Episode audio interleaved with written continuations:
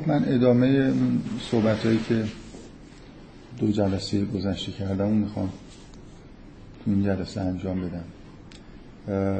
خوشبختانه یه خورده ریاکشن چه شفاهن چه به صورت ایمیل و اینا دریافت کردم که برای من خیلی خوشحال کننده است. برای امیدوار بودم که حالا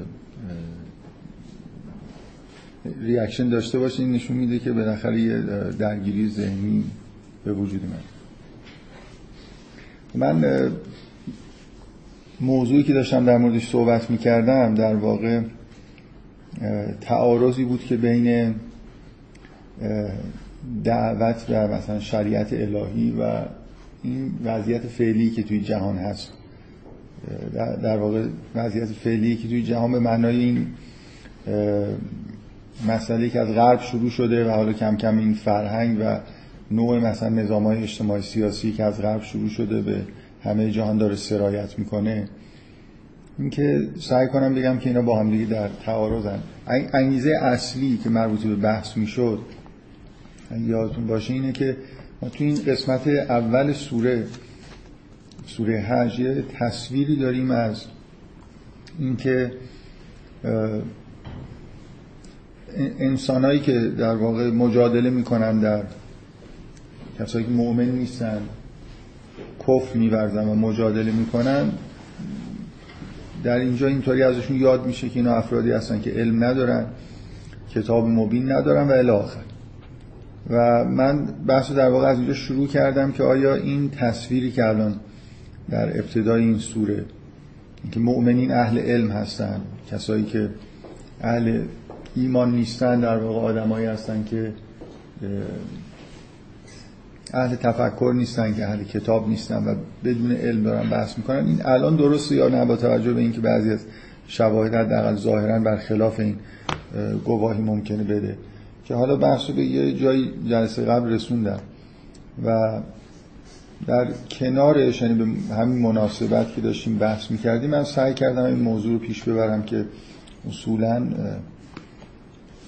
تصویری که ما از جهان الان داریم، از جهان غرب، چقدر اتفاقایی که افتاده، اون چیزی که حالا به طور طبیعی عنوان پیشرفت توی دنیا براش میذارن، مثلا میگم اونا کشورهای پیشرفتن، بعضی از کشورها کشورهای پیشرفته نیستن، این پیشرفتی که توی دنیا به این معنا جا افتاده چقدر با دعوت انبیا و محتوای دین سازگاری داره. من سعی خودم کردم بگم که این نوع نگاه جدیدی که در واقع حالا به نظر میاد که حالت فلسفی هم حتی شاید به خودش گرفته، نگاهی نیست که با دین سازگار باشه. واقعیتش اینه که من اینم پنهان نمی کنم که یکی از انگیزه های فرعی من، همیشه وقتی در مورد مسائل قرآنی بحث میکنیم یه سری انگیزه‌های فرعی هم هست دیگه، مسائلی که احساس میکنم باید بهش توجه بشه و مفیده رو ممکنه بگم بدون اینکه مستقیما خیلی به یه آیه خاصی توی یه سوره یا یه نکته خاصی توی بحث قرآنی که داریم میکنیم مربوط باشه. من کلا بعد از این اتفاقاتی که سال گذشته از نظر سیاسی اجتماعی افتاد، کلن احساسم اینه که انگار دانشجوها و آدمایی که درگیر این مسائل هستن به دو تا اردو تقسیم میشن. اونایی که مثلا یه جوری به سنت، از نظر من سنتگرا هستن، یعنی به وضع موجود و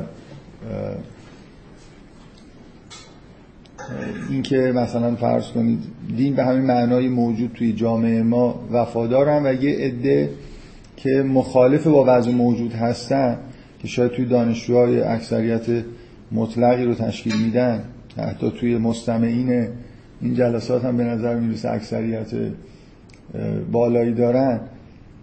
کلا من احساسم اینه که با حسرت انگار به جهان غرب نگاه میکنن. حالا این چقدر احساس من درسته؟ یعنی اوج مثلا فرض کنید یه جنبش اجتماعی را بیفته، انگار هدف اینه که به یه چیزی مثل جامعه غرب برسیم. این برای من یه جوری چیز دیگه تأسف آور، من ریاکشن نشون میدم، الان دارم ریاکشن نشون میدم.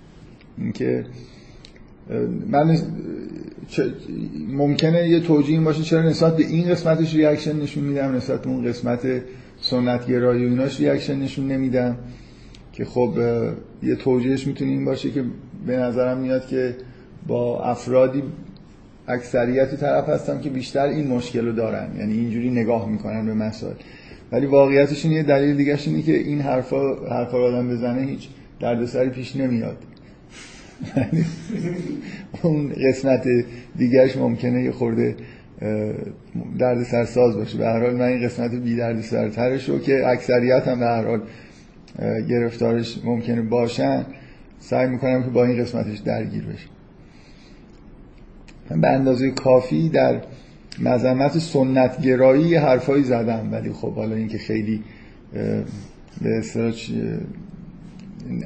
زیر ذره بین ببریم بعضی از چیزها رو، حالا این کارو من فعلا نمی‌کنم، بگذاریم. به هر حال من بحثو می‌خوام همین شکلی ادامه بدم که یه خورده در مورد این اوضاعی که توی دنیا وجود داره و اینکه این در واقع تعارض واقعیه، چه توجیهی میتونه داشته باشه، چه توجیهاتی وجود داره و خود اونا در واقع چه جوری این وضعیت پیش اومده رو توجیه میکنن و ما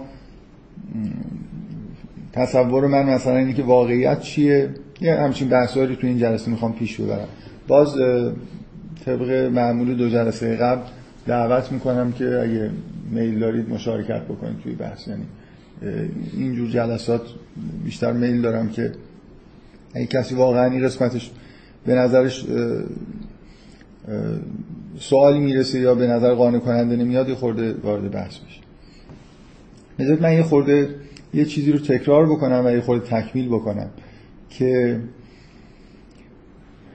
این که واقعا جهتگیری جهان و این فرهنگی که توی دنیا توی 2-3 قرن اخیر پیش اومده و داره جلو میره، مثلا فرض کنید ممکنه بگید که در اثر پیشرفت علم بوده یا هر چی، من در مورد این که چه جوری به وجود اومده امروز خود حرف میزنم، اینکه این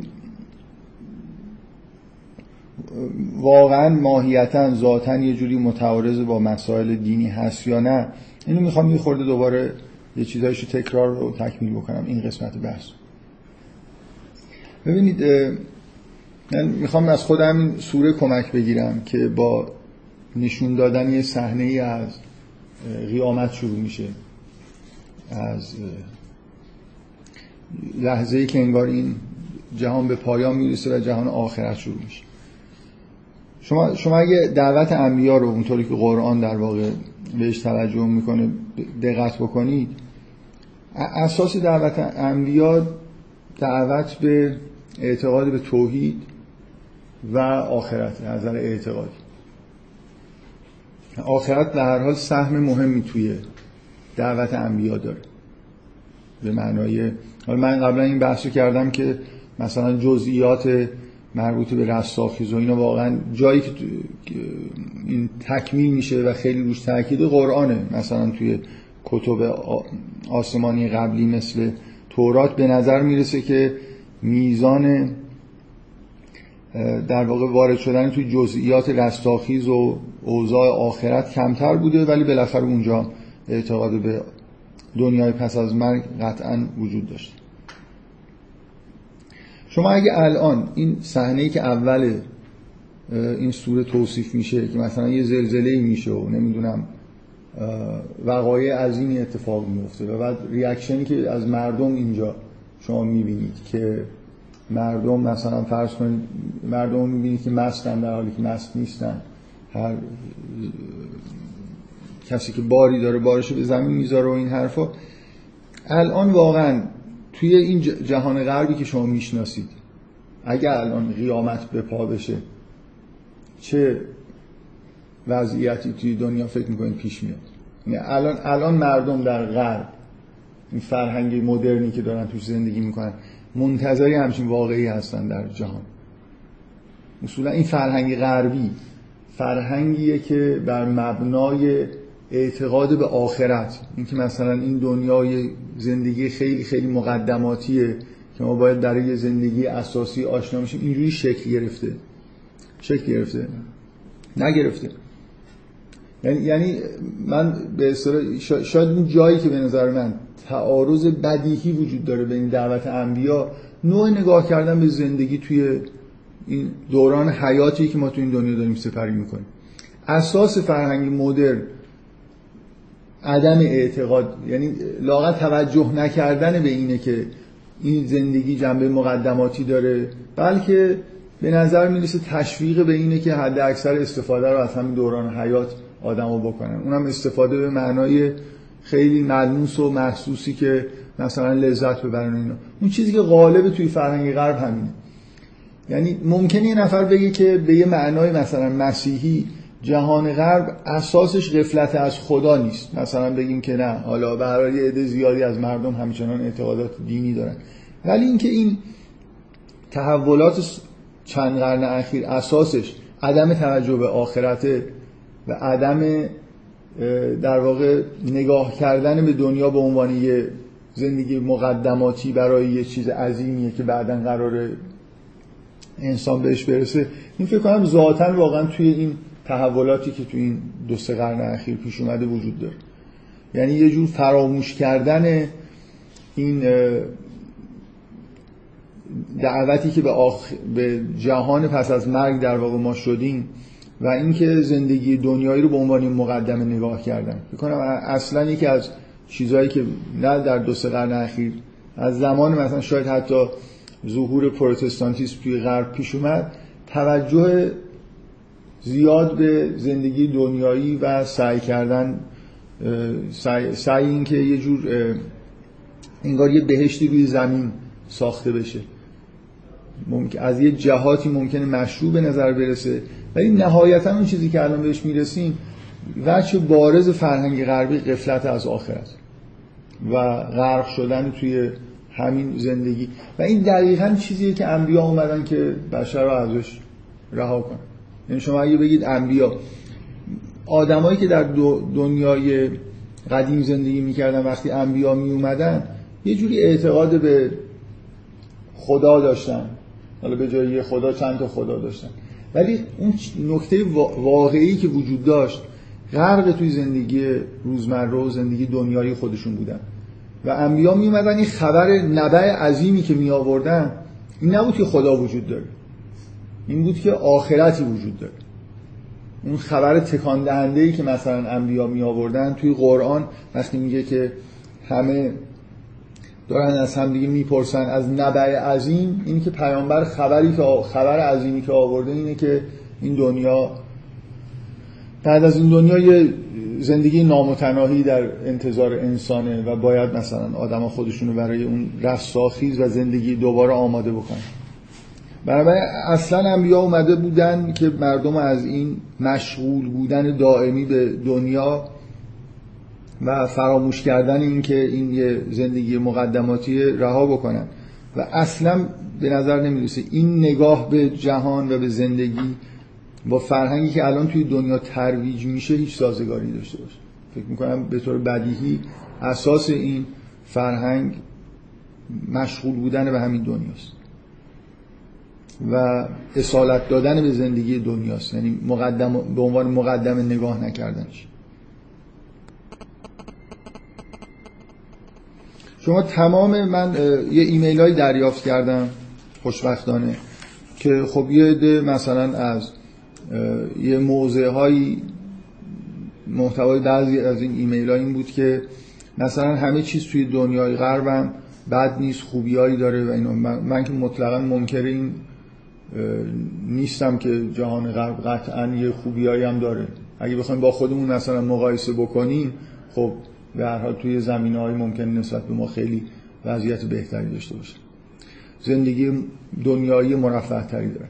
شما همه این چیزایی که من الان بد نبود یه لیستی ازش تهیه می‌کردم که به عنوان محاسن گفته شده، اصولاً برمیگرده به این که مثلا فرض کنید نظام‌های سیاسی اجتماعی پیشرفته‌تری دارن، یعنی یاد گرفتن که توی جامعه وقتی آدما دارن با هم دیگه زندگی میکنن چجوری با هم دیگه کنار بیان.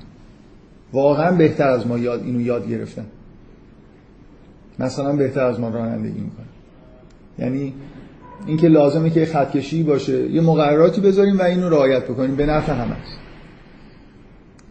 یا مثلا فرض کنید بالاخره تولیدات بیشتری دارن، تکنولوژی بیشتری، دانشگاهاشون علم بیشتری تولید میکنن، تبدیل به تکنولوژی قویتری میشه، تولیدات صنعتی بیشتری دارن. آره به طور قطع جهان به اصطلاح پیشرفته از نظر اقتصادی تولید بیشتری داره میکنه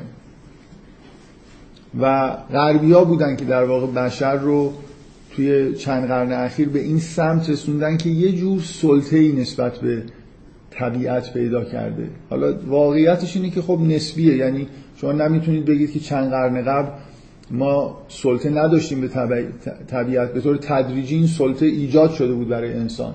یعنی بالاخره انسان‌ها موفق شده بودن چند هزار سال قبل کم کم شهرها و جامعه‌های ایمنی درست بکنن که مثلا حیوانات وحشی، طبیعت به طور بعضی از عوامل مخربش آسیبی به انسان نرسونه، ولی در معرض یه سری آسیب‌های دیگه‌ای همچنان بودن.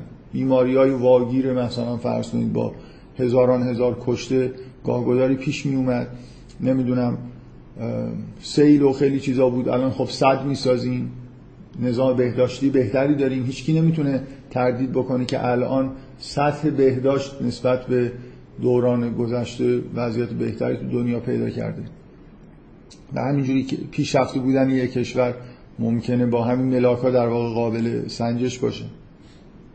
و همه این حرفایی که من دارم میزنم بالاخره یعنی مردم یاد گرفتن که بهتر زندگی کنن تو این دنیا. انبیا نیامده بودن در این مورد مردم رو به جایی برسونن. یعنی اگه اینا در جهت، یعنی حرف من این پیشرفت‌ها در جهت حرف انبیا نیست. انبیا که نمی اومدن مثلا به مردم بگن که شما تولید بیشتری بکنید، بیشتر کشاورزی بکنید، این شکلی نبوده واقعا. یعنی دعوت انبیا اساسش این نبوده. حالا ممکنه به طور فرعی در یه جاهای خاصی بعضی از مثلا فرض کنید مسائل نظامی رو انبیا با استفاده از وحی مثلا فرض کنید یه چیزی رو ابداع کرده باشه به طور خاص، ولی واقعیت اینه که بالاخره انبیا در جهت اینکه شما مثلا بیشتر خونه های قشنگتر بسازید، خیابون درست بکنید، تکنولوژی مثلا برای خودتون ایجاد بکنید، اصل دعوت انبیا که این نبوده. اگر هم همچین چیزایی انبیا بوده کاملا فرعیه دیگه، غیر اینه. اینا مربوط به زندگی مادی و دنیایی مردم. انبیا نیامده بودن به مردم یاد بدن تو این دنیا چجوری مثلا زندگی بکنن به معنای اینکه مثلا تولید بیشتری داشته باشن. انبیا نمیومدن دانش منجر به تکنولوژی به مردم یاد بدن. اصولا میومدن به مردم بگن که این زندگی مقدماتی برای یه زندگی نامتناهی برای دوران بعده. تو این دنیا خوب زندگی کردن به یه معنای خیلی معنوی چیه، نه خوب زندگی کردن به یه معنایی که مثلا بهتر بخوریم و جای آرومتر و بهتری داشته باشیم که بخوابیم و این حرفا. حتی نظامات اجتماعی واقعا توی دعوت انبیا حالت فرعی داره دیگه. یعنی این شکلی نیست که انبیا نیومدن که به بشر یاد بدن که مثلا فرض کنید نظام‌های اجتماعی خوبی داره. بوده توی دعوت مثلا فرض کنید احکام شریعت و اینا، نحوه تعامل مردم هم احکامی براش هست، ولی اینا واقعا اینجوری بهش نگاه میشه که باز ما می‌خوایم یه جامعه‌ای داشته باشیم که توش خداوند بهتر پرستیده بشه، نه مثلا یه جامعه‌ای داشته باشیم که تولید سرانه ملیش بیشتر از قبل باشه. یعنی نوع در واقع چیزهایی که ما می‌بینیم که پیشرفت‌های جامعه غربه اینه که انگار مردم توی چند قرن اخیر یاد گرفتن که بهتر زندگی بکنن به معنای خیلی این دنیاییش دیگه، غذای بیشتری تولید بکنن. حالا اینکه غذاها خوبن بدن اینا اصلا نمیخوام وارد این چیزا بشم.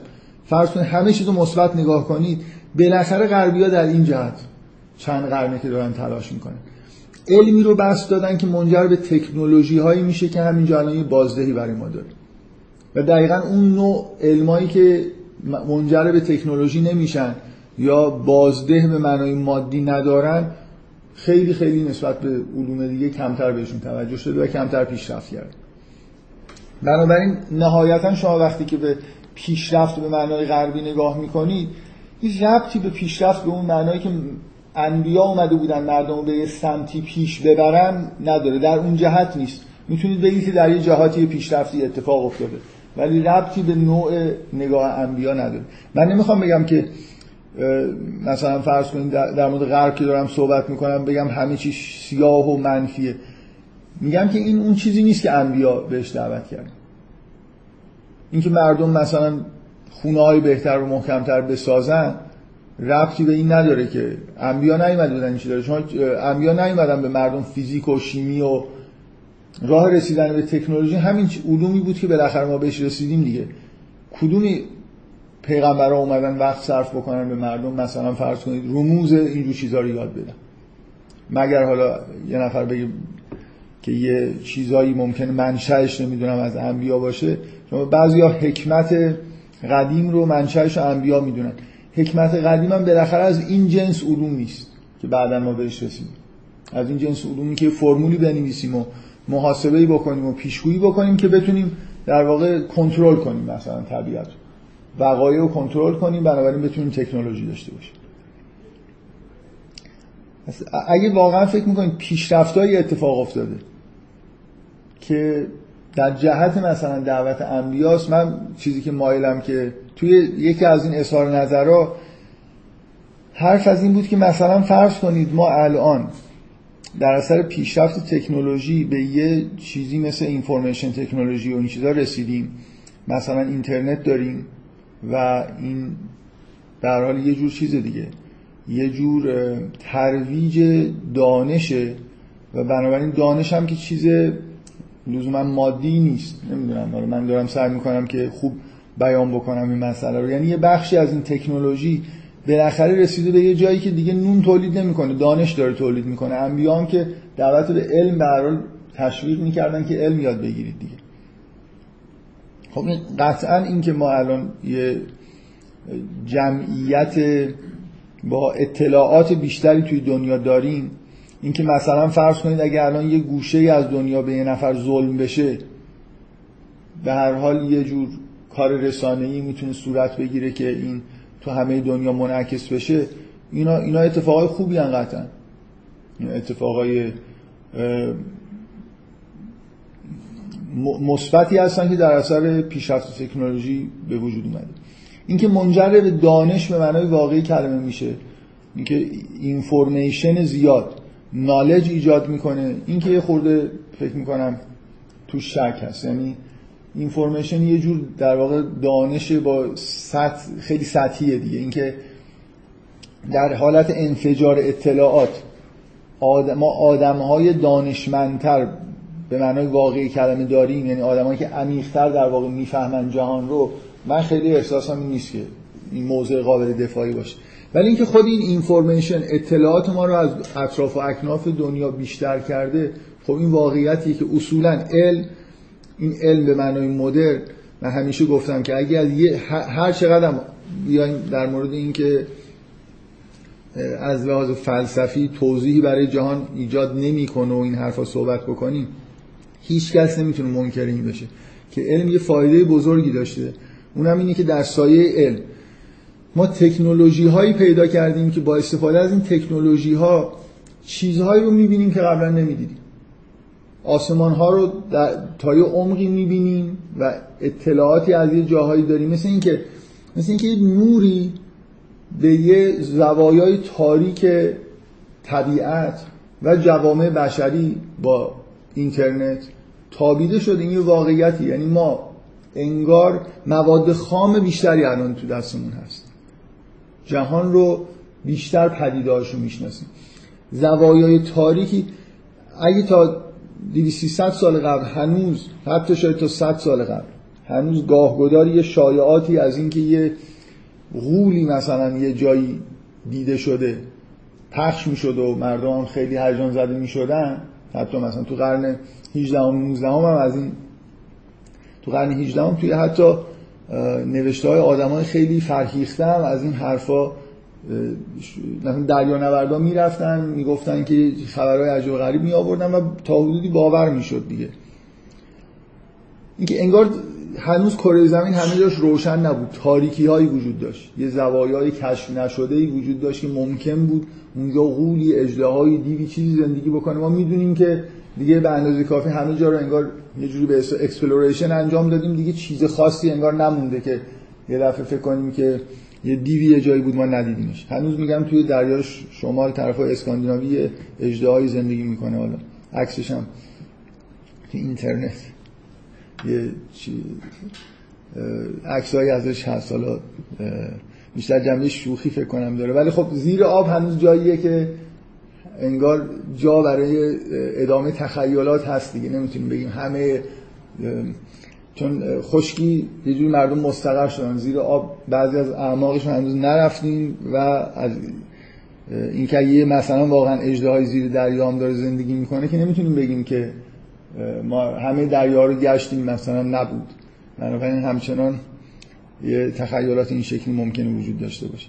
به هر حال ببینید علم به بشر یه توانایی داد با استفاده از پیشرفت تکنولوژی، یعنی علمی که واقعا در جهت توضیح جهان نیست، در جهت پیشرفت تکنولوژیه. بالاخره این فایده بزرگ برای ما داشت که اینفورمیشن زیادی، مواد خام زیادی برای تحلیل کردن در اختیار ما هست. این دقیقاً این حرفی که یکی از خود شما برای من توی ایمیل نوشتی، آره این یه واقعیتیه که این جزء همین در واقع فواید علمه که من همیشه روی این تاکید کردم و میکنم که نباید این دست کم بگیریم، این که این تکنولوژی این فایده رو داشته. مثلا همین الان نکته‌ای که ایشون میگفتن این بود که اینفورمیشن تکنولوژی آیتی ما رو به یه جهانی رسونده که از همگی بیشتر خبر داریم و این قطعا مثبته، ولی اینا در جهت دعوت انبیا نیست. پیشرفت‌های واقعی جهان غرب در اون جهت نیست، در جهت اینکه مثلا مردم متوجه خدا بشن، متوجه آخرت بشن، در حالی که بحث اصلی انبیا اینه. بفرمایید. به نظر من شما بیشتر سمت دیدگاه در صورت که شیفتگیه مثلا نسلی کردن مثلا تو ایرانه و اون چیزی که شما گفتی اصلا به نظر من به این دیدگاه نیست، به همون بخش فقط صرفا پیشرفت بشه. یعنی کسی نمیتونه ممکن بشه که مثلا یه سری چیزایی رعایت کردن از سوی طبیعیش پیشرفت بوده، مثلا یعنی این یه چیزی که بشر ذاتاً میخواد، یعنی چیزی نیستش که مثلا بتونه موضوع داشته باشه. اینکه علمایی که مطرحه اون علم نور هست یا نیست، به نظر من مثلا این سوالیه که مثلا خیلی علم مطرحه، یعنی طرح سوالش خیلی کاری از پیش نمیره، سوالش مطرحه، یعنی سوالش بازه و جوابی براش نیست. خیلی از بچه‌هایی که مثلا از همین دانشگاه فنی هم مثلا فوقش رو خونده، دکتراشو خونده، میذاره یا اون میره حوزه، به نظر من تو همین دیدگاه شما داره فکر میکنه که مثلا این الان چیزی که من خوندم اصلا اون نور بود یا نبود، ولی میکنه میره مثلا سراغای سری علوم دیگه. یا اینکه مثلا این سوال هستش که امام صادق اگه شیمی درس میداد پس برای چی درس میداد؟ به نظرم اگه جوابش رو بدیم مثلا از توی آیه ها بتونیم یه جوابی براش پیدا کنیم، مثلا به جای بهتر میرسیم، چون سوالش مطرحه، یعنی سوالی نیستش که خیلی من دارم واقعا تو این مورد که سوال مطرح نمی کنم، اینکه این چیزی که ما تحت عنوان علم ساینس میشناسیم از جنس اون معرفتی که انبیا میخواستن بشر پیدا بکنه نیست. شاید هم باشه، من میگم این نه اون چیزی که انبیا میخواستن، در واقع علم و معرفتی که در دعوت انبیا بود معرفت پیدا کردن به خداوند و آخرت بود و این علم به وضوح اصلا من موضوعش اینه و حد اکثر بتونید بگید که خنثاست دیگه نسبت به این مسائل. یعنی این شکلی نیست که شما بگید که مثلا فرض کنید با خوندن شیمی من یه جوری، مگر اینکه ببینید شما ما روز به روز به این دیدگاه در دنیا، نه از نظر مثلا اشخاص خاصی، تو مثلا فلسفه علم طور کلی ما به این دیدگاه نزدیک شدیم که علم بیشتر کاری که داره انجام میده، مثلا فرض کنید یه مدل فیزیکی داره یه سعی میکنه که یه مدل محاسباتی ارائه بده برای اینکه بتونیم یه وضعیتایی رو که پیش میاد رو پیشگویی بکنیم که چی میشه. یعنی خیلی اصراری کسی نداره که ما داریم مثلا فرض کنید وقتی که از مدل‌های فیزیکی صحبت میکنیم واقعا داریم در مورد واقعیت جهان صحبت میکنیم. این چیزی که مهمه و روش تأکید میشه اینه که بالاخره ما داریم سعی میکنیم قدرت پیشگویی پیدا بکنیم. یعنی این که مثلا فرض کنید مکانیک نیوتنی به نظر میومد که پایه محکم ساینس بود و به نظر میومد که کاری که داره انجام میده واقعا در مورد جهان صحبت میکنه و بعداً فهمیدیم که نه، با اینکه محاسباتش درست بود تا حدود زیادی با یه تقریب خیلی خوبی، ولی در مورد واقعیت صحبت نمیکرد. این مدل محاسباتی بود. الان اینکه آیا مکانیک کوانتوم یا مثلا فرض کنید نسبیت فیزیک مدرن تو همون وضعیت هست یا نه، فیزیکدان‌ها خودشونو، فیزیکدان‌ها به معنای واقعی کلمه، خودشون رو و علم فیزیک رو مبرا از این میدونن که وارد این بحث بشن. یعنی اینجوری نیست که احساسشون این باشه که لازمه که در مورد این مسائل بحث بکنن.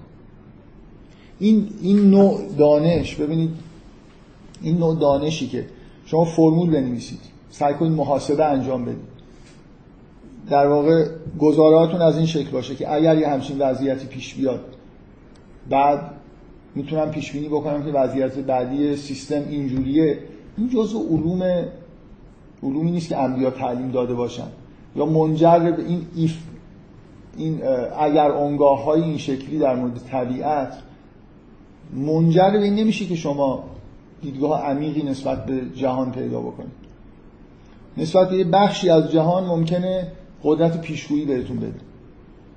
اینکه آیا تو همین فضایی که نقدش می‌کنید دارین راجع به همین علوم اصلا نظر می‌کنید، یعنی خودتون تو همین فضایی بعد دارین همین رو نقد می‌کنید. یعنی چطور؟ تحت تاثیر همین فضایی که دارین علوم رو نقد می‌کنید. یعنی چطور مثلا؟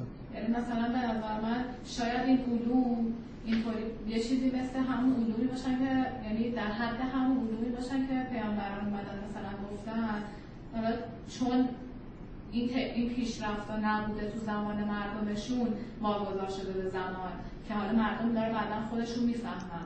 میگم شاید این علوم در حد اون علوم باشه، ولی الان هم نمیده. به نظر من شما دیدگاه رو دارید نقد میکنید، نمیتونید علوم رو نقد کنید. ببین چیزی رو که من دارم نقد میکنم فقط وضعیت فعلی همین ساینس توی دنیاست. اینکه در آینده به جای دیگه ممکنه برسه، ممکنه.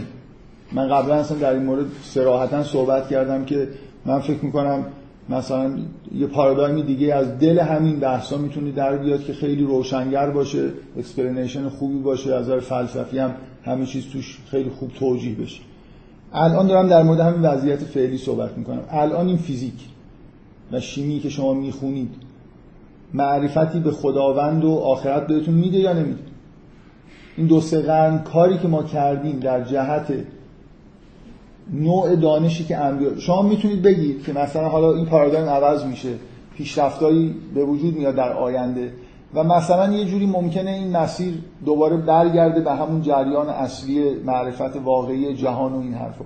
من الان دارم در مورد همین وضعیت فعلی توی دنیا صحبت میکنم، نه در اینکه شما میگید تحت تاثیر هستی. من دارم موضوع صحبت من در مورد همین فیزیک شیمی موجود دارم صحبت میکنم.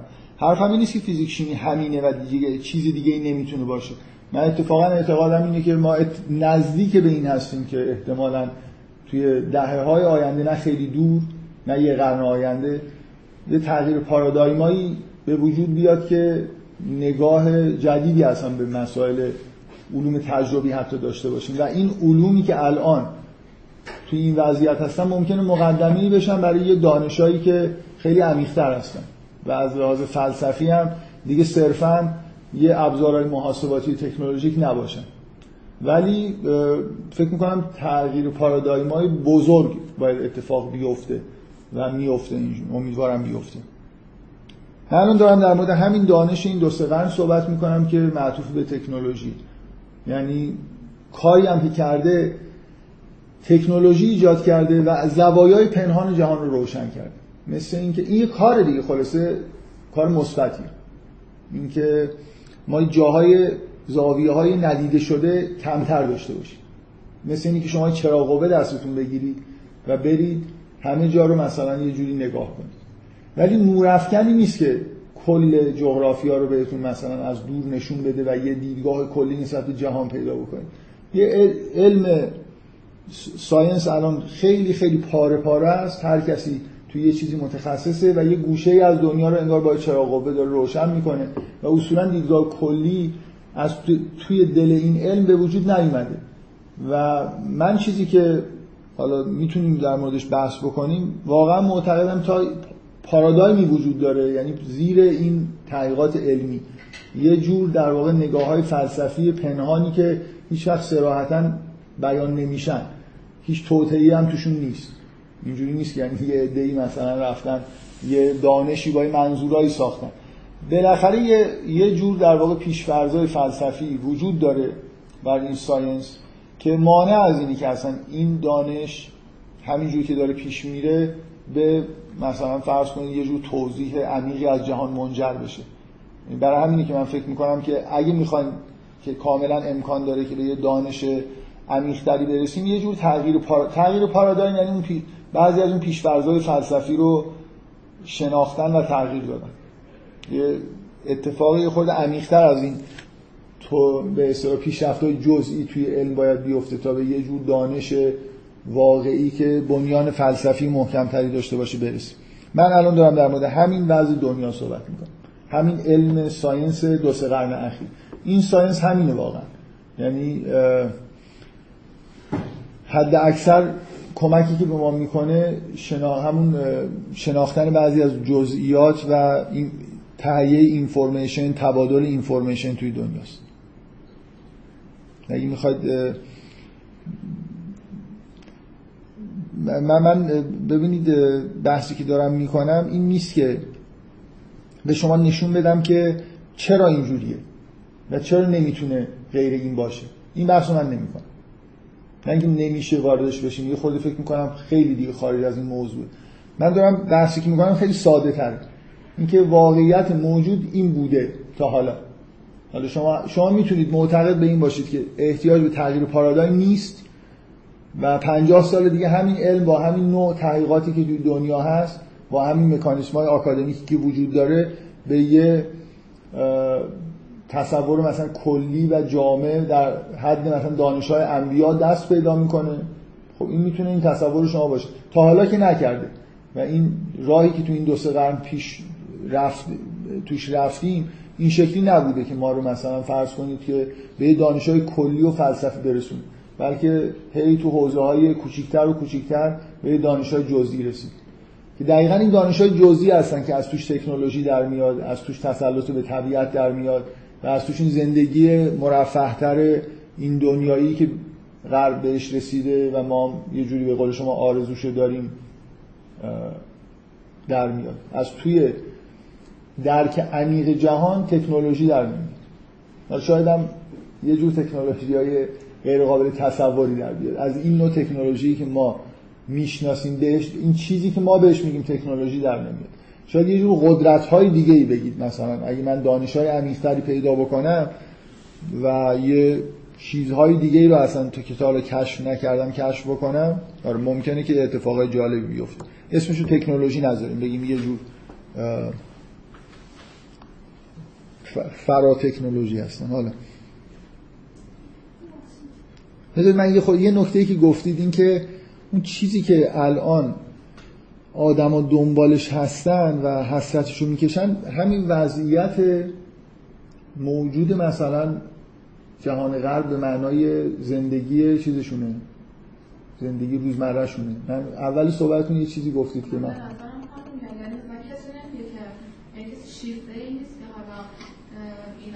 علومشون در چه جهتیه؟ در جهت مثلا اینکه همین دنیا رو خوش باشن.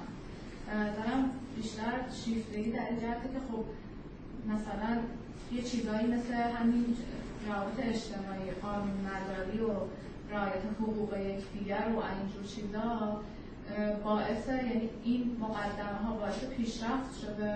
حالا هر کسی میتونه با دیدگاه و جهت خودش، ولی این چیزا مطلوبه. بذارید من اینجوری بگم، فکر کنید که مسئله اینه، من دارم توی یه خونه‌ای زندگی میکنم که توش خیلی مثلا فرض کنید مسائل معنوی مطرحه و یه همسایه‌ای دارم که اون خیلی خوب آشپزی میکنه، غذاهای خیلی بهتری اونجا وجود داره و من میخوام که این خونه رو اصلا زیر رو کنم و بشم مثل اون خونه اونجا. ببینید الان وضعیت اجتماعی ما اینه که نسبت به وضعیت موجود یه جور نفرت‌هایی وجود داره و یه جور آرزومندی نسبت به جهان غرب. این چیزی که من میبینم، شاید واقعا توی اون چیزی که شما دارید زندگی میکنید، یعنی جمع دوستان شما اینجوری نباشه. من توی جامعه ایران، توی اتفاقا نسل جوانی همچین حسی میبینم که شیفته حتی سبک زندگی غربی هستن، نه فقط جامعه. حالا این جای بحث داره، ممکنه من یه خورده از دور دارم نگاه میکنم و واقعا اینجوری نباشه. من خیلی اصراری ندارم که بگم حالا درصد آدمایی که اینجوری هستن توی جامعه چقدره. من دارم سعی میکنم بگم این نوع نگاه، یعنی بذارید اینجوری بهتون بگم، من حرفم اینه، اگه نگاه دینی و قرآنی داشته باشید نمیتونید با شیفتگی به غرب نگاه کنید. ممکنه به غذاهای فرانسوی با شیفتگی نگاه کنید، یعنی بگید یه چیز کوچیکی اونجا هست جالبه، خوشمزه است مثلا، ولی نمیتونید به غرب نگاه کنید و حسرت غرب رو بخورید. این چیزی که غرب بهش رسیده، اون المانای ببینید شما وقتی که دینی نگاه میکنید المانای مهم این نیست که اینا مثلا فرض کنید چقدر تکنولوژی دارن، چیز دیگه ایه. اینا چقدر در رابطهشون با خدا، در اعتقادشون به آخرت، در جهت دعوت انبیا چقدر پیشرفته بودن. من حرفم اینه، اگه نگاه دینی داشته باشید معنی پیشرفته بودن فرق میکنه. من الان این حرفی که دارم میزنم معنیش این نیست که ما الان مثلا اینجایی که داریم زندگی میکنیم بهتر از اونجاست، مقایسه اینجوری بکنم. من فقط دارم در اینکه اون همون قسمتی که نمیخوام در موردش صحبت بکنم دیگه، من دارم میگم که نمیتونه یه آدم دینی نگاه کنه به جهان، به غرب نگاه کنه و احساس شیفتگی بکنه. حتی اگه یه نفر به غذاهای اونجا با شیفتگی نگاه بکنه، این خود از غیر دینی بودنشه، یعنی هنوز در بند مثلا میشه اینجوری تحلیل کرد که هنوز در بند اینه که مثلا فرض کنید شکمش رو با یه چیز خوشمزه سیر بکنه. نوع پیشرفتایی که غربی‌ها کردن از اون نوع جنس چیزای مهمی که انبیا بهش دعوت میکردن نیست. بفهم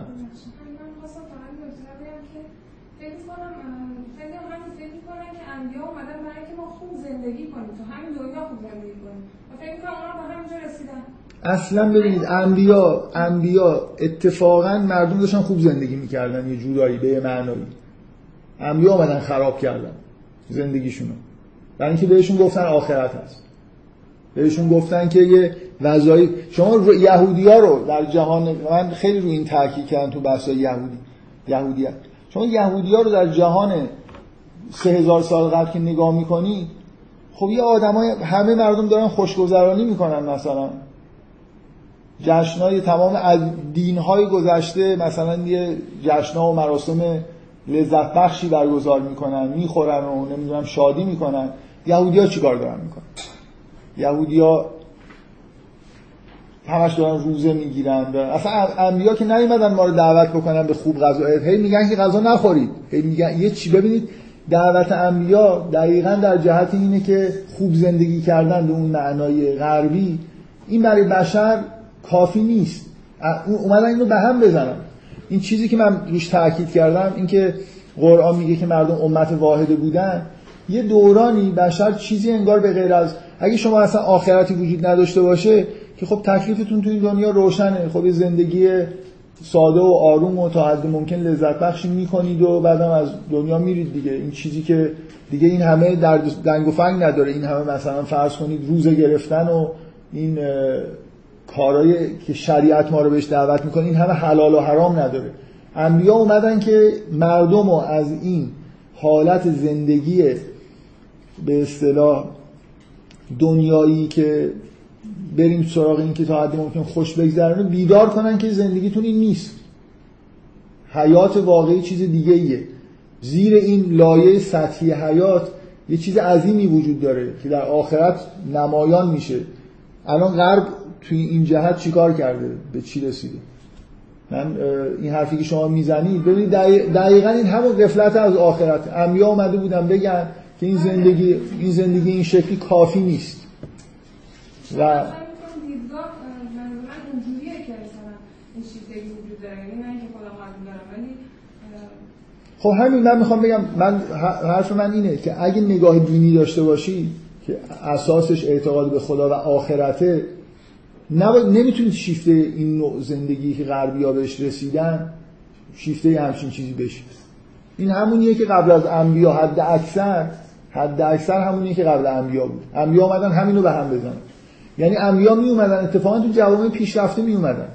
انبیا می اومدن توی جوامعی که یه جوری مثلا فرض کنید که تمدن‌های بزرگ زمان خودشون بودن و به شدت هم احساس می‌کردن که پیشرفتن به اوج مثلا تمدنی که تا حالا توی کره زمین بوده رسیدن، به اوج علم رسیدن. این احساسی که الان توی غرب هست که پیشرفت کردن، خیلی دانش دارن، همیشه بوده تو همون جوامعی که انبیا. توی من این آیه قرآن یکی دو بار بهش اشاره کردم، خیلی به نظر من جالبه که این آیه توی قرآن هست، از این نظر که حداقل که ما میدونیم این کتاب 1400 سال سابقه داره و لااقل داره در مورد قبل از 1400 سال صحبت میکنه که در مورد همه این اقوامی که مقابل انبیا بودن این عبارت رو به کار میبره که میگه فرحوا بما عندهم من العلم، این که به این دانشی که در اختیارشون بود خیلی شاد شده بودن. خلاصه هر کدوم این تمدن‌ها که جلوی انبیا وای میستادن همشون یه علوم جدیدی داشتن، تکنولوژی‌های جدید داشتن. فرعون تکنولوژی ساختمانسازی اهرامو داشت، ساختمان‌های ساختن هنوزم باقی، شوخی نیست. خلاصه از نظر مهندسی خیلی پیشرفت کرده بودن دیگه، در دنیا مثلا حرف اول می‌زدن. همیشه بشر وضعیتش این بوده که میرفته به سمت همین به اصطلاح دانش‌ها و تکنولوژی‌های اینجوری برای خوب زندگی کردن و انبیا می اومدن که بگن که این نیست، این تهش نیست. آفرین. این نکته‌ای که دارید میگید نکته دیگه‌ای که توی بعضی از این ایمیل‌ها بود، غربی‌ها به یه چیزی به نظر میرسه که خیلی تاکید دارن، اونم اینه که به یه جور عدالت رسیدن، به یه جور زندگی اجتماعی مثلا فرض کنید عادلانه تری رسیدن. یعنی به اینجا رسیدن که مثلا یه جور دموکراسی وجود داره، حکومت‌های آنچنانی نیست. من سوالم اینه، این واقعیت‌ها اینجا هست، یعنی یه در این جهت‌ها غرب قطعاً پیشرفتایی کرده، یعنی نظامات اجتماعی برای زندگی این دنیایی نظامات اجتماعی منظم‌تر و بهتری به وجود آورده. اون حالت مثلا اشرافی بودن و سلسله مراتب داشتن آدم‌ها، کسی توی یه طبقه به دنیا میاد دیگه تا آخر عمر محکوم اونجا باشه، اینای خورده شکسته. هیچکی نمیتونه بگه که اینا نتایج مثبتی نیست. حالا اینکه منشأ هر کدوم این اتفاقایی که افتاده کجاست و چقدر مثبت و منفی بودنش چقدره، اینا واقعا من اصلا قصد ندارم وارد این بحثا بشم. من سوالم اینه که انبیا که می اومدن توی مثلا فرض کنید دربار فرعون، حرفشون این بود که مشکل شما اینه که نظامات اجتماعیتون ظالمانه است. نه واقعا چی میگفتن انبیا؟ ببینید اصل حرفی که انبیا می آوردن، شما در مورد قوم صالح در مورد اینکه دموکراتیک بوده یا نبوده چی میدونید؟ اصلا حرفی تو قرآن هست مثلا صالح بیاد بگه ای قوم چرا نمیدونم رئیس جمهورتون رو خودتون انتخاب نمی‌کنید؟ اصلا انبیا از این جنس حرفا میزنن به مردم. درسته که عدالت اجتماعی خیلی خوبه، تو قرآن هم مثلا بهش اشاراتی شده، ولی اینا متن دعوت انبیا نیست. اینا مثل همون حالتای چرا عدالت اجتماعی خوبه، چرا جوامع منظم‌تر و بهتر درست کردن خوبه، برای خاطر اینکه توش خدا رو بهتر بتونید عبادت بکنید. ببینید جامعه منظم و نمیدونم حمل و نقل مرتب داشتن و ارتباطات خوب داشتن، اینا همه بالاخره همین زندگی همین دنیاست دیگه. یه جوری صورت جدیدی از یه زندگی پیشرفته‌تر توی همین حیات مادیه که ما قبل از مرگ قرار بکنیم. انبیا به این قسمتش حد اکثر به عنوان مقدمه کار داشتن. اصل حرفشون این بود که باید به این حیات به عنوان مقدمه نگاه کنید. غرب اصلا پشت کرده به نظر میرسه به این نوع نگاه به حیات. یعنی واقعا شما فرهنگ غربی خب همون فرهنگ همیشگی اینرسی دار بشره که انبیا میخواستن به همش بزنن، یعنی حد اکثر لذت رو تو زندگی خودمون ببریم. الان دیگه سعی به هر حال با توجه به نوع جامعه‌ای که توش داریم زندگی میکنیم پایه فلسفی ممکنه پیدا کرده باشه. پایه فلسفی پیدا کردنش هم واقعا اولین بار توی این قرن‌های اخیر شروع نشده، یعنی همیشه این نوع زندگی بالاخره مدافعینی داشته دیگه. یعنی شما تو یونان هم میبینید که فیلسوفایی هستن که بالاخره سعی میکنن از نظر فلسفی پایه‌هایی بذارن برای اینکه باید حد اکثر مثلا خوشگذرانی رو توی زندگی خودمون بکنیم. یا این نوع شکاکیتی که الان توی فلسفه غرب حالا شیوع پیدا کرده، خب این واقعا به شدت توی فلسفه یونانی هم سابقه داره. اینکه شما بالاخره هر چیزی رو میتونید زیر سوال ببرید، هیچ چیزی رو نمیشه ثابت کرد، این حرفا هیچ کدومشون حرفای جدیدی نیست. این ببین ما به همون امت واحده یه چیز اینرسی توی بشر وجود داره، ولش کنید میره سراغ همین جوری زندگی کردن. این قبل از انبیا بود. انبیا اومدن یه تلاطمی ایجاد کردن و واقعا من تو اون سخنرانی‌هایی که در مورد آمریکا کردم به این نکته اشاره کردم. اگه یه نفر از من بپرسه که چجوری شده که غرب جهان دوباره به این سمت رفته، یعنی یه جوری داریم به سمت انگار همون فضای امت واحده بدون عقیده بدون ایدئولوژی زندگی کردن برای زندگی کردن میرسیم، این همون فضای انگار قبل از انبیاست دیگه. واقعا یه جواب شاید اینه، خب انبیا در یه تاریخ اومدن یه تلاطم‌های ایجاد کردن و وضعیت طبیعی همینه، بشر رو ول کنی خلاص میرسه به همین که اینجوری زندگی بکنه دیگه. هم حالا به غیر از اینکه مثلا فرض کنید متدینین نه با انفجار ایجاد کردن، با کار فرهنگی هی یه تلنگرایی ایجاد بکنن که دوباره بشر به همون جنبش‌های مثلا انبیا برگرده، که من مطمئنم که هر مدتی یه بار این اتفاق میفته. راهی برای اینکه این جلوی این اینرسی رو بگیریم نیست، یعنی به طور طبیعی آدما ولشون بکنید میرن سراغ این چیزیه که براشون محسوس ملموس و جاذبه داره. من دارم در اثر سوالای شما وارد بحثایی که آخر می‌خواستم بگم میشم، اشکال نداره بذارید حالا اینی که گفتم. یکی از ویژگی‌های فضای مدرن اینه که صدای افراد بیشتری توش شنیده میشه، یعنی همین پیشرفت‌های تکنولوژیک سواد عمومی که ایجاد شده نتیجهش اینه که مثلا فرض کنید اگه هنرمندا قبلا 1 در 10,000 مثلا جمعیت بودن، کسایی که اثر هنری خلق می‌کردن، اثر چیزی که می‌نوشتن و این نوشته‌ها خونده می‌شد، این الان توی فضای مدرن توی سال‌های اخیر واقعا صدها برابر شد. تعداد آدمایی که آثاری خلق میکنن، حالا میخواد بگید آثار فکری یا آثار هنری، و تعداد کسایی که از این آثار فرهنگی استفاده میکنن، این پدیده مدرنه دیگه. شما جامعه 1000 سال قبل نه تولید کننده در این حد داشتیم نه مصرف کننده.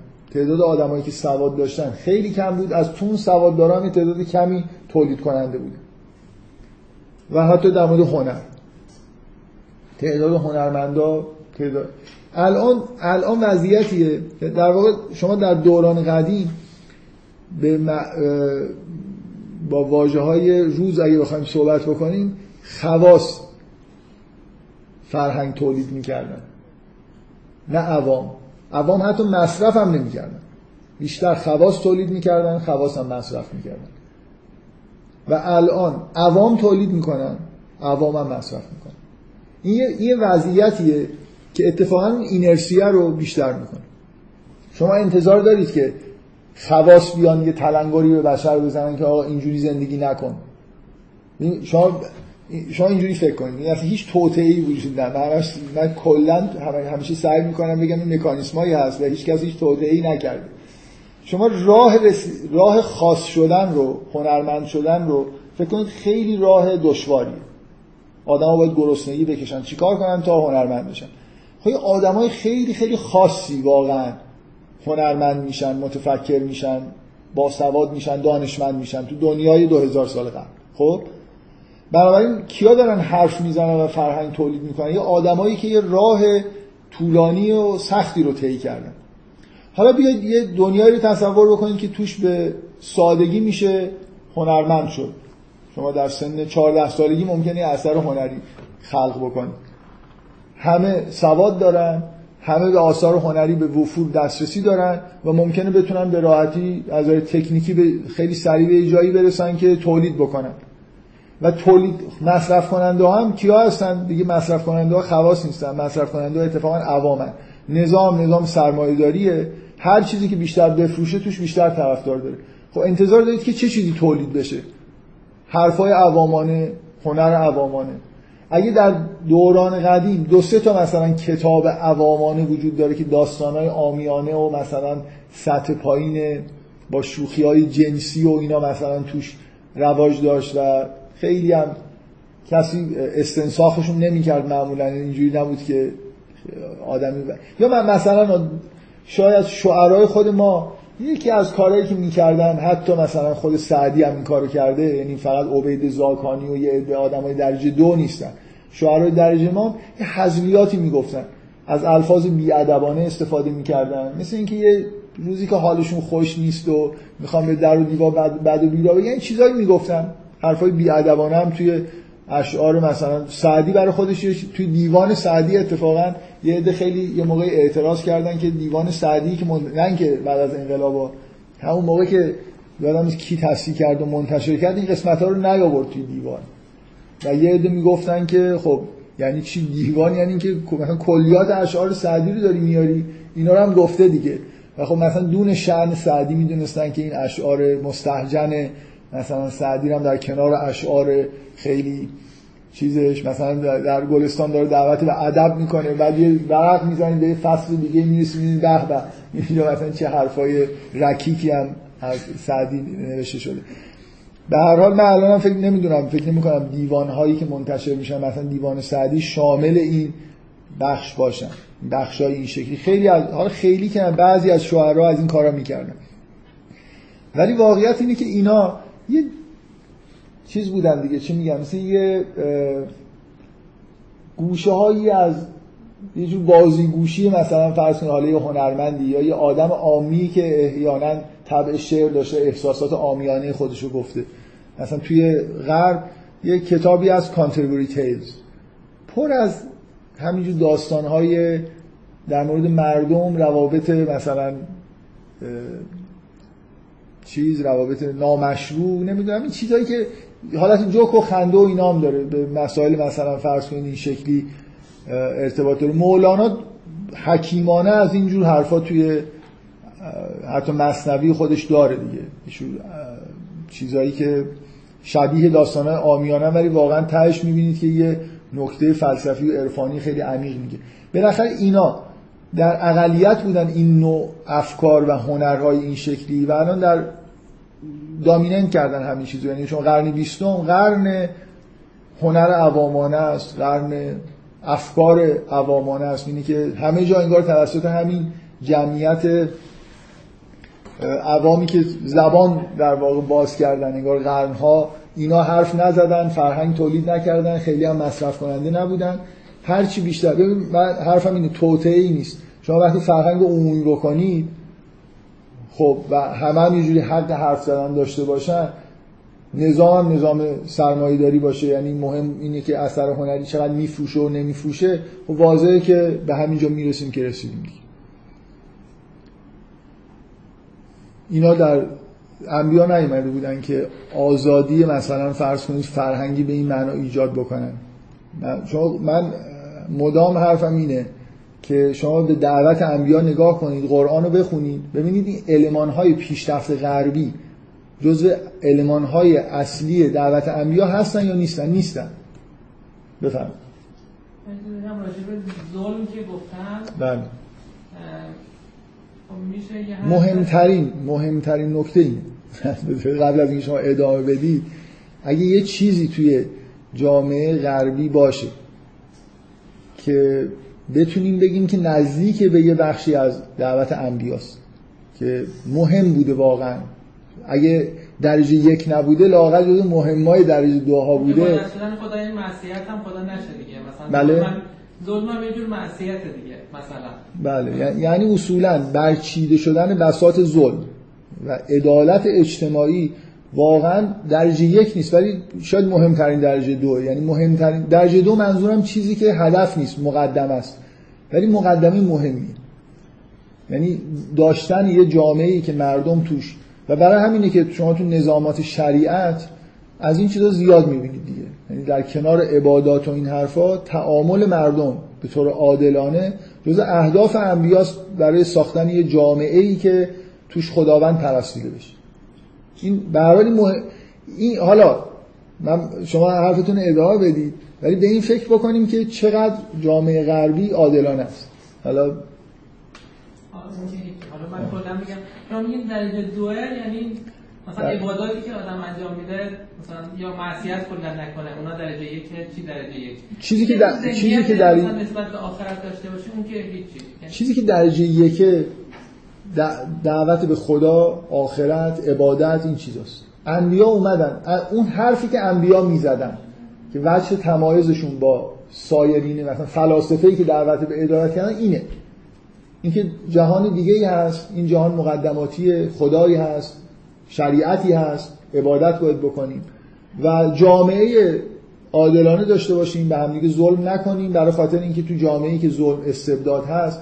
این مهندس بازرگان اگه اشتباه نکنم این جمله از مهندس بازرگانه که گفته که تو جامعه استبدادی خدا رو نمیشه پرست.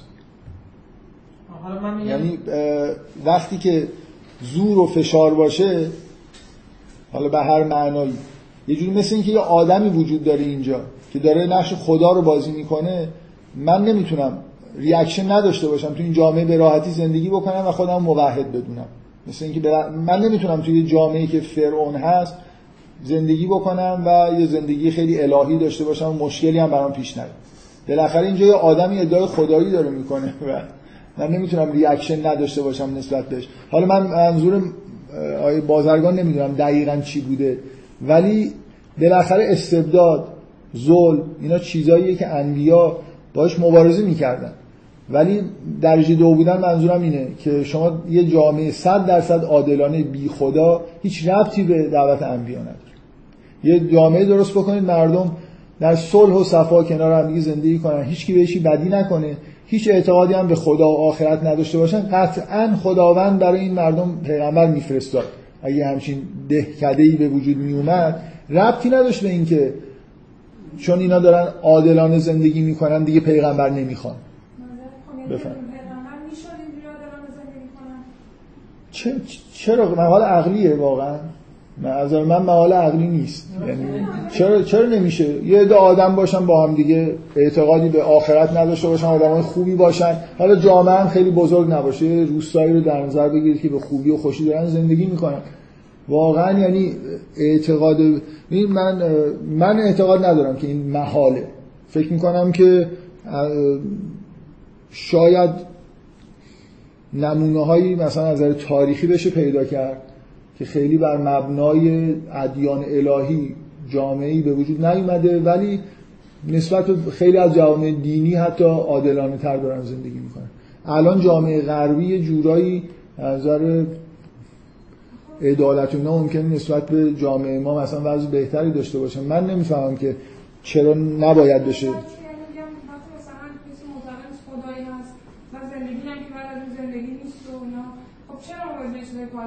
هر کس بر اساس خودخواهی خودش عمل میکنه و اگر هم نمیکنه چون زورش رو میکنه. آخه اگه نعمت یه جایی باشه، نعمت فراوون باشه، حالا خیلی هم دیگه دردسر.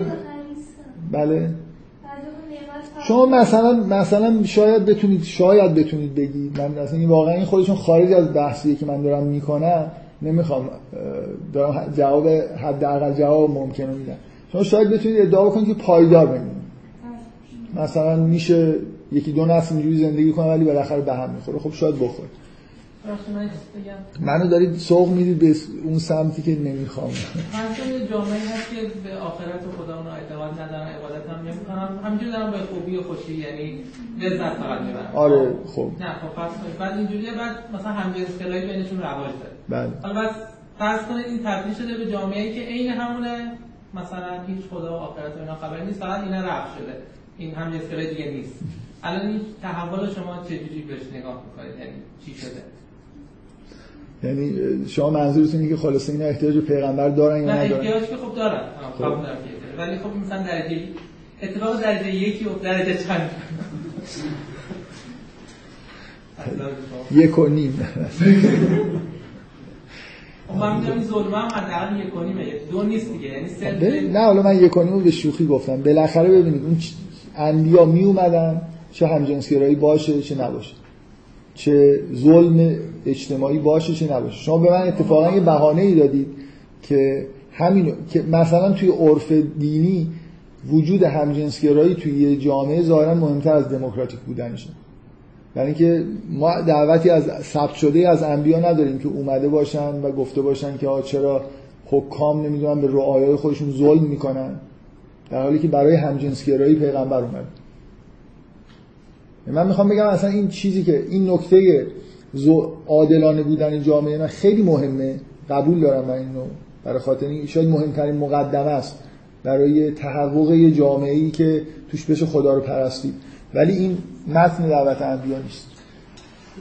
این جزء همین زندگی یعنی غربیام اگه به یه همچین سمتایی رفتن که جای بحث داره، من قبول ندارم که قبلا هم صراحتا گفتم، بحثم کردم، ربطی به بحث‌های امروز نداره، نمیخوام واردش بشم. جامعه سرمایه‌داری عادلانه نداره. جامعه سرمایه‌داری دموکراتیک نداره، دروغه. یعنی اونی که سرمایه بیشتری داره بیشتر از یه رأی داره. اونی که پول نداره کمتر از اون آدم میتونه مشارکت بکنه. یه واقعیت جامعه غربیه که سرمایه‌دار به اندازه یه آدمه، یعنی همه یه اندازه رأی ندارن. درسته موقع رأی‌گیری یه دونه رأی دارن میدن. میزان نفوذ توی سلسله مراتب سیاسی و حکومت توی جامعه به شدت توسط سرمایه داره کنترل میشه. بنابراین آدمی که سرمایه بیشتری داره ممکنه 1000 برابر آدمی که سرمایه نداره. عدالت توی جامعه سرمایه داری امکان نداره. دموکراسی به معنای واقعی ایدئالش امکان نداره. در همه اینا جای بحث داره، ولی بالاخره من ببینید یه مشکلی ایشون توی هر یه مشکلی الان تو جامعه ما وجود داره که بد نیست من بهش اشاره بکنم. اونم اینه که همش این احساساتی هم اگه وجود داره، مثلا فرض کن به شیفتگی نسبت به نظام‌های سیاسی غرب و حالا هر چیز غربی، ریاکشن نسبت به وضع موجود. من همیشه مشکل زاست دیگه. یعنی من توی این شرایط دارم زندگی میکنم، یه چیزی رو به عنوان وضع موجود میبینم، چون نمیخوام اینجوری باشه انگار میرم سراغ یه چیز دیگه، شیفته میشم نسبت به اون. قبلا میگفتن مرغ همسایه قازه و فکر کنم فرض این بود که خودمون یه مرغ داریم، حالا همسایه هم یه مرغ داره، ما اصلا مرغ نداریم اینجا، اونور یه دونه مرغ فقط همسایه داره، حالا ما هم... ولی من میخوام بگم اون مرغ قاز نیست. کلا حرف من این نیست که اگه قیاس ببین همش مسئله مشکل اینجوری پیش میاد که هی قیاس پیش میاد بین، مثلا من میگم که جامعه سرمایه‌داری عدالت توش معنی نداره، به معنای واقعی کلمه دموکراسی معنی نداره، ولی معنیش این نیست که الان مثلا ما که اینجا هستیم و از اون بهتر یا بدتر. این قیاسه رو اگه تو ذهنتون بری، من سعی میکنم یه جور نگاهی به اون ور دنیا بندازم که من یه احساس بدی دارم که از نظر اجتماعی سیاسی ما امکان داره که تو سالهای آینده نه چندان دور از یه چاله‌ای در بیاییم و بیافتیم توی یه چای. از نظر من نظام سرمایه‌داری معنای غربی چاهه، از توی چاله میشه در اومد، از توی اون چاه بیافتیم دیگه به این راحتی نمیتونیم در بیاییم. بفهم یکی اینکه واقعا ما چقدر در نظام سرمایه‌داری غربی نیستیم، این سوال جدیه برام. سوال این که این من یادمه که خوندم که یکی از بزرگان که یکی از بزرگان زمان انقلاب به این آیه تأکید داشت که انتقم الناس بالقسط، بر روی حتی فاعل بودن ناز اینجا تاکید شد. من آیا اشتباه که نمی‌کنم؟ نه خیر نه. و چی بود؟ رو فاعل بودن انسان‌ها تاکید داشتیم. فاعل بودنش که اینجا ذمه داره مثلا عمر انسان‌ها به قسم مثلا این یکم درجهش بالا آره بالا نمیبره. این آیه اگه قسط رو فقط به معنای عدالت اجتماعی توش بگیری خب نشون میده که این خیلی خیلی چیز مهمیه. یعنی به هر حال مثل اینکه وظیفه‌ای که وقتی آدم‌ها دعوت میشن به اعتقاد، شما به عنوان یه آدم دعوت میشید به چیز، دعوت میشید به خدا، توحید، این اصل به هر حال دعوت انبیا اینه، فردیه. ولی وقتی به ناس، به جامعه دعوت میشه به قسط. اینکه بالاخره من هیچ منکر نیستم که عدالت اجتماعی جزو آرمان‌های انبیا بود و مردم رو به قسط دعوت کرد. دقیقاً هم داشتم میگفتم آیه تو ذهنم همیشه بوده و هست که بالاخره بیشتر به نظر میاد که اینجا منظور از قسط عدالت فردی نیست، عدالت اجتماعیه و چیزیه که انبیا بهش دعوت کرد. جامعه میخواد تشکیل بدی، جامعه باید بر مبنای عدالت باشه، بر مبنای قانون باشه. یه نفر نیاد بگه که من هرچی گفتم. یعنی اما یه قانون الهی هست، حاکم و محکوم، رعیت و حاکم و همه در تحت اون قانون دارن زندگی میکنن. انبیا اومدن که نظامایی در واقع بر مبنای قانون، حالا الهی، بر مبنای قانون و غیر فردی به معنای تشکیل بدن دیگه. حضرت علی میرفت تو دادگاه، اگه زره میخواست میگفت زره من دزدیده شده، میرفت دادگاه، حکمم بهش نمیداد، به چیزش قاضی از اینکه حاکمه استفاده نمیکرد. خب نشد دیگه، اقدام قانونی کرده و انجام نشد. الان بالاخره مثلا جوامع دینی که شما میشناسید چقدر اینجوری هست که یه قانونی باشه و همه محکوم، حتی حاکم هم حاکمه، مثلا تمام افراد سیاسی و همه تو همه رده محکومن که این قانون در موردشون اجرا بشه. اگه میخوان برن شکایت بکنن، قاضی اونقدر مستقله که میتونه بر علیه امیرالمومنین حکم بده، میگه تو شواهد نداری؟ خب من نمیتونی ثابت کنی زره مال توه، بنابراین از دادگاه نمیتونیم زره رو ازش بگیریم، تموم شده. حالا اگه من نمیدونم این روایت چقدر روایت از نظر سند محکمیه، ولی به وضوح انبیا به همچین چیزی دعوت میکردن که حتی خودشون هم تحت همون قانون در واقع قرار بگیرن. غرب به این نزدیک شد، غرب به این که یه جامعه‌ای داشته باشیم که همه محکومه در مقابل قانون باشن خیلی نزدیکتر از ماست و این خیلی فاجعه است که ما دوریم نسبت به اینکه مثلا واقعا اون به اصطلاح نهادگرایی به معنایی اینجا جا افتاده باشه. خب سوال اول چی بود؟ سوال اول این بود که با هم در اون سرمایه‌داری ترجمه می‌کنیم. آها، خب این چون خارج از موضوع بحثه من لزومی نداره جوابش بدم، ولی نه، ما در یه نظام هیبرید هستیم و دقیقاً اون بخش سرمایه‌داریش به نظر من داره غلبه میکنه. یعنی قرار نبود ما به این نظام توی نظام سرمایه‌داری برسیم بعد از انقلاب، ولی خب اینجوری شده دیگه. حالا به هر حال از نظر اقتصادی ما هیچ تحول خاصی نتونستیم ایجاد بکنیم و یه جوری داره. برای همینم است که توی افکار عمومی هی افکار متناسب با اون بیس اقتصادی اجتماعی طرفدار پیدا می‌کنه و اینا جالب نیست. من شخصا کلا نسبت به اینجور مسائل دیدگاهم اصلا مثبت نیست. بعضیا خیلی با خوشحالی به این چیزا نگاه میکنن که مثلا بدنه جامعه نمیدونم اینجوری شده و اونجوری شده. بگذارید من بحثمو ادامه بدم. من از اینکه دارید سوال میکنید خوشحالم و اصلا یکی دو تا میل رو تصمیم گرفتم، حالا دیگه خود دیر شد حقیقتش، که خیلی گرفتار بودم، هفته قبلم نبودم تهران، میخواستم فوروارد کنم، دعوت کنم به کیولیست یه دو جواب بدن. یعنی یه خورده این بحث حالت چیز پیدا بکنه، عمومی پیدا بکنه. تمایل دارم به اینکه شما درگیر باشید. من میخوام یه سوال دیگه بکنید، ولی اجازه بدید من یه خورده نیم ساعت دیگه صحبت کنم. ادامه بفهم. شاید همون دیگه این هستی که داری مکانیسم جزایی که بشن خودش میره سمتر میامرم یعنی آره اینرسی حاصل از لذت. من درست نمیدونم که فطرت هم آره خب فطرت یه خورده چیز دیگه درجه اشتعالش بالاست. لذت هایی که از اعماق فطرت میان یه چیزایی دم دستی ما داریم. شما به هر چیزی که از هر چی که لذت ببرید اینرسی براتون ایجاد میکنه.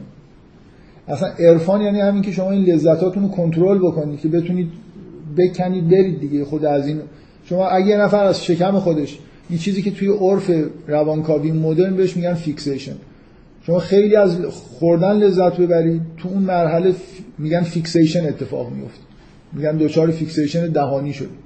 اگه از فلان از هر چی که لذت ببرید میچسبید اونجا.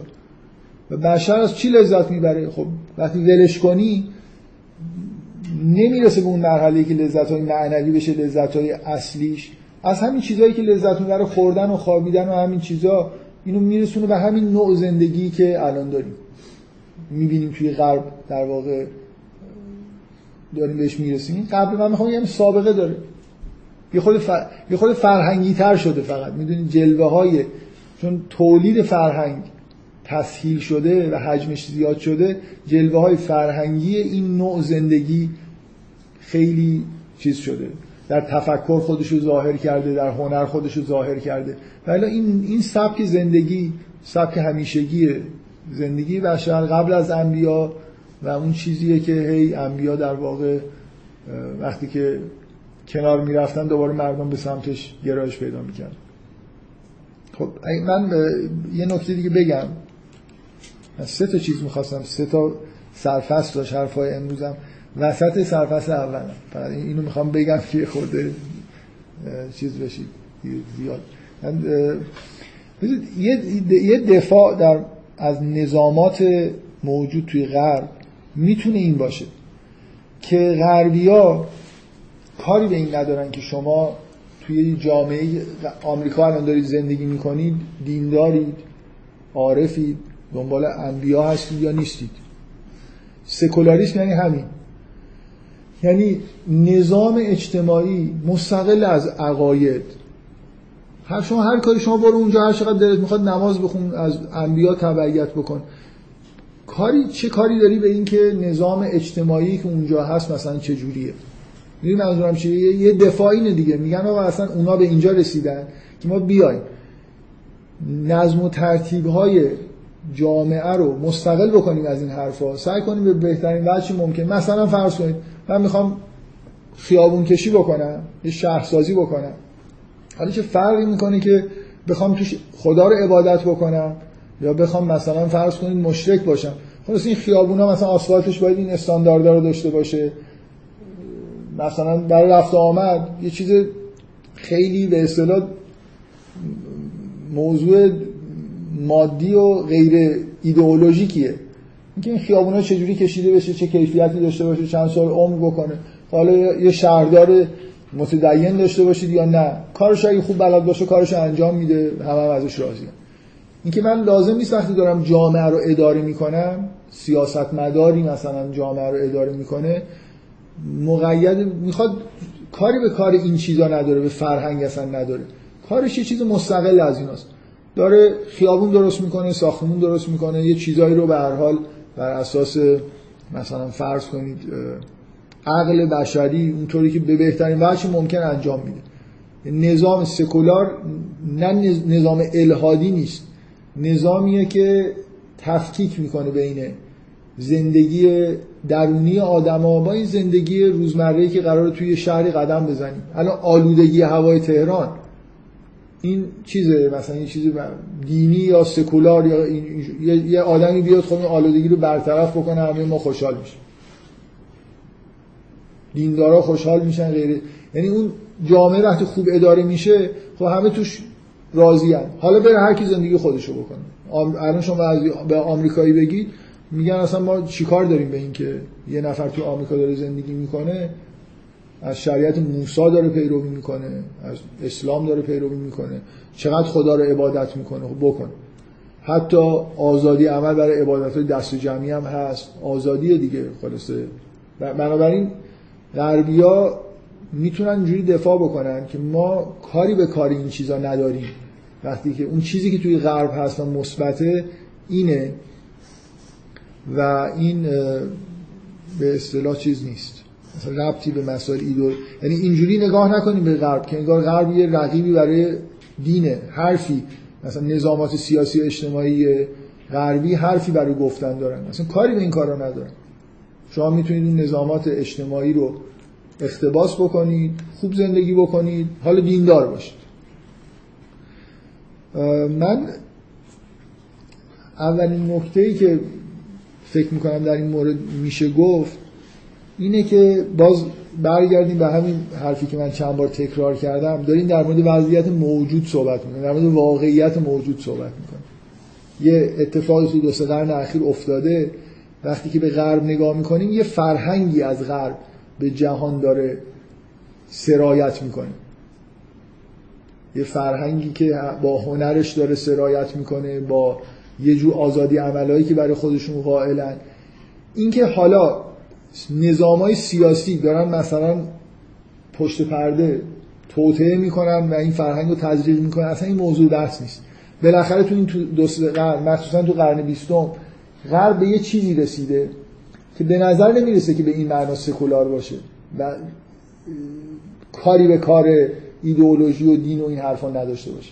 بذارید من یکی دو تا مثال در مورد، مثلا میگن محیط‌های آکادمیک غرب سکولارن به این معنا، یعنی که کاری به این ندارن که شما چه دینی دارید، کار خودشونو میکنن، فیزیک اسلامی نداریم، فیزیک یهودی نداریم، یه دانشیه کاملا سکولار مستقل از عقاید شما، داریم در مورد جهان مثلا بحث میکنیم. من برای اینکه یه مثالی بزنم که خیلی روشن باشه و در عین حال قبلا به اندازه کافی در موردش بحث کرده باشم، حالا بیایید نظام‌های آکادمیکی رو در نظر بگیرید که الان تو غرب موجودن، مثلا مشغول مطالعات دینی هستن. من قبلا تو بحث‌های مسیحیت مفصل در این مورد که یه جلسه وقت گذاشتم صحبت کردم. ببینید توی مطالعات دینی وقتی دارن درباره کتب مقدس بحث میکنن، نظام آکادمیک صراحتاً میگه که شما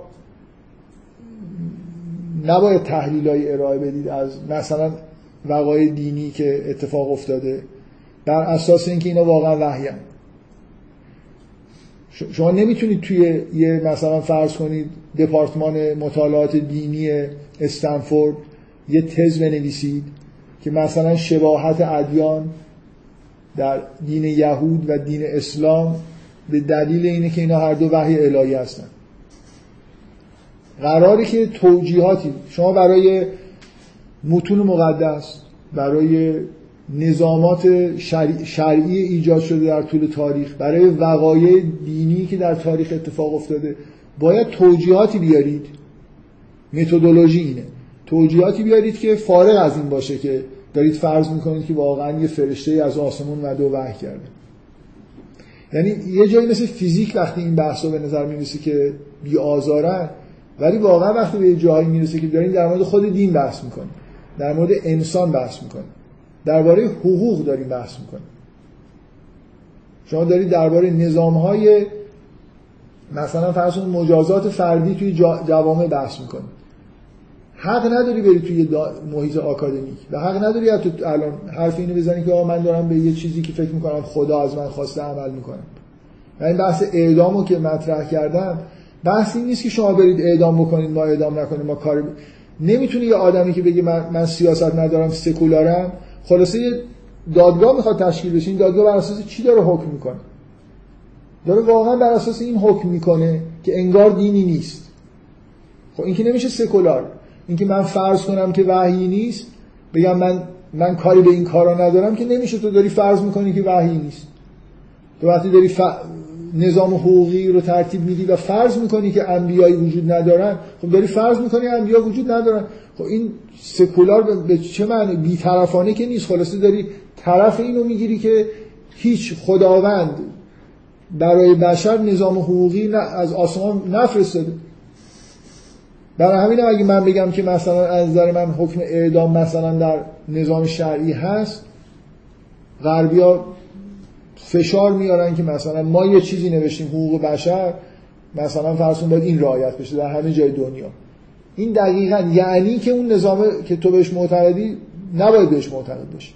بنابراین در ظاهر توی لایه‌های به نظر میرسه یه چیزایی مثل خیابون کشیدن و ایناست، ولی بالاخره وقتی که وارد نظام سیاسی اجتماعی میشید، حکومتی تشکیل میشه، این حکومت دادگاه داره، محیط آکادمیک داره، خیلی چیزای دیگه هم داره و اونجاها سکولار بودن اگه معنیش اینه، خب این دیگه فرق با الحاد نداره دیگه. انگار تو یه جوری مفروضات این که دین، یعنی که اگه فرض بکنی که خداوند شرعیاتی داره، بعد دست و پاگیر میشه برات. بعداً بعضی از طرح‌های اقتصادی ممکن نباید نمیتونی اجرا بکنی، یعنی کلاً آزادی عمل‌ها از بین میره و بنابراین بهتره که اینا رو بذاریم کنار. حالا صراحتاً هم نمیگی که من مخالف دینم، ولی بالاخره چیزی که داری میگی و عمل میکنی اینه که انگار دینی وجود نداره. بر این اساس داره زندگی، اون نظام داره اداره میشه، نظام سیاسی اجتماعی. و این اگه این اسمش سکولاریسمه، خب دیگه یه خورده به نظر من مشکل داره، بی‌طرفانه نیست. بس سکولاریسم یه جوری قراره که متدینین خیلی حرف نزنن و دخالت نکنن.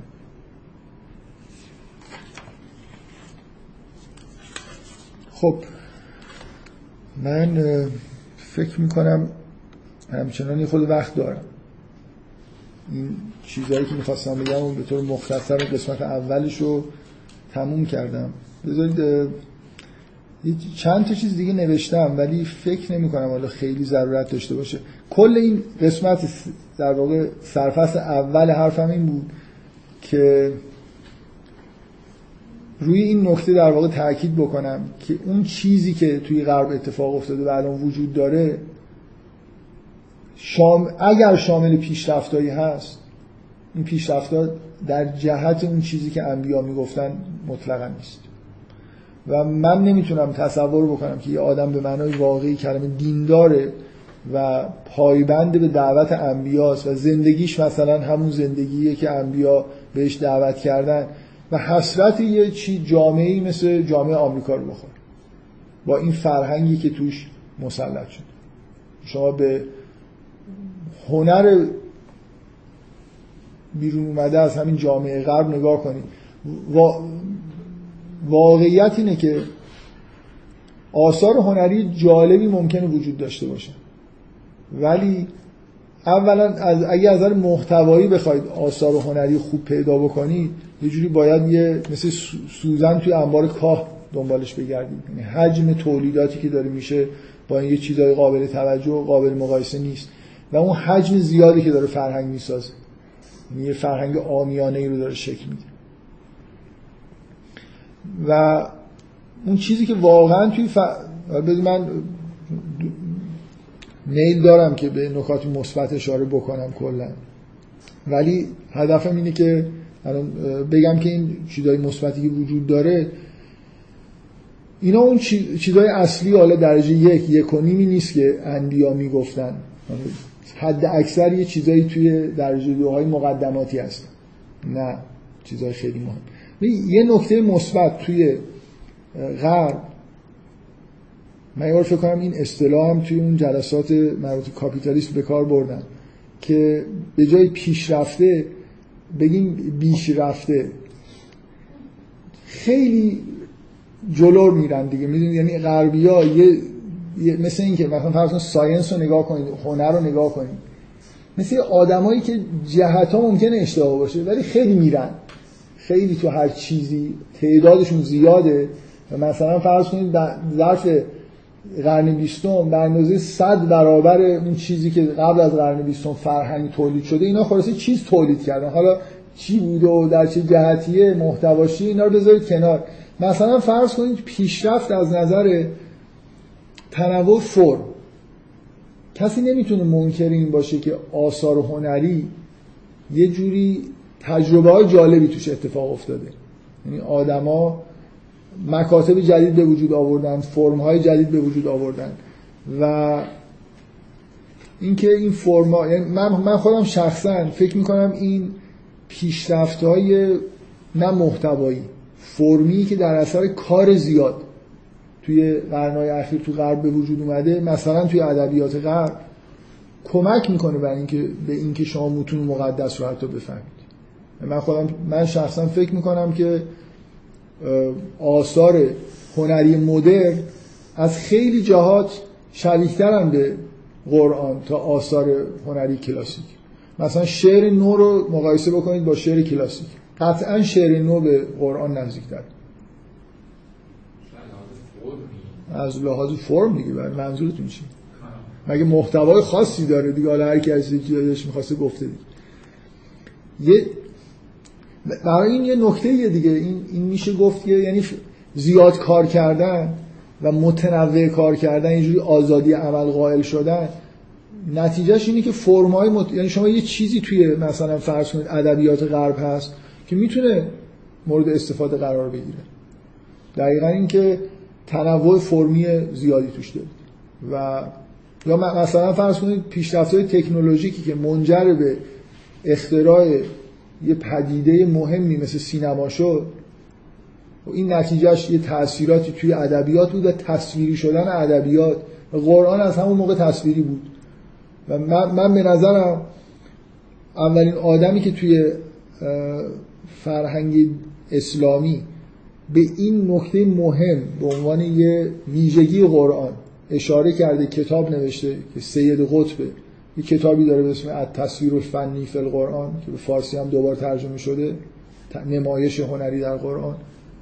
من جلسات خیلی قبل سری اول یه قسمت‌هایی از این کتاب حتی خوندم، فکر کنم توی کتاب خیلی تعریف کردم این کتاب خوبیه، برای اینکه سعی میکنه نشون بده که اصلا قرآن یه سبک خاصی داره توی بیان مطلب، و اینکه یه چیزی بین نوشتار و انگار تصویرگریه. چرا بعد از 1000 و خورده سال سید قطب تو قرن 20 انگار اولین کسی که به این ویژگی بارز قرآن در این حد آگاه میشه که می‌نویسه در موردش و خیلی کتاب خوبی هم می‌نویسه؟ از من بپرسید، از خودش بپرسید، احتمالاً میگه که حالا مثلا عنایات الهی و اینا بوده. من میگم سینما دیگه، فیلم نگاه کرد، ذهنش تصویری تر شده، عادت کرده به اینکه تصویری نگاه بکنه. حالا وقتی متن داره میخونه متوجه است که این با متن‌های دیگه انگار فرق داره، قرآن خیلی تصویر میسازه، در حالی که متون کهن اینجوری نیستن. شما مرتب توی قرآن، یا مثلا فرض کنید ظرافت‌های ریتمیکی که تو قرآن هست اصلا تو شعر کلاسیک به این شکل نیست، و یا آدمی که خود با شعر نو آشنا باشه که این تو شعر نوعی که ریتم خیلی روش کار میشه، واقعا به نظر من اون ظرافت‌های قرآن رو بهتر میفهمه.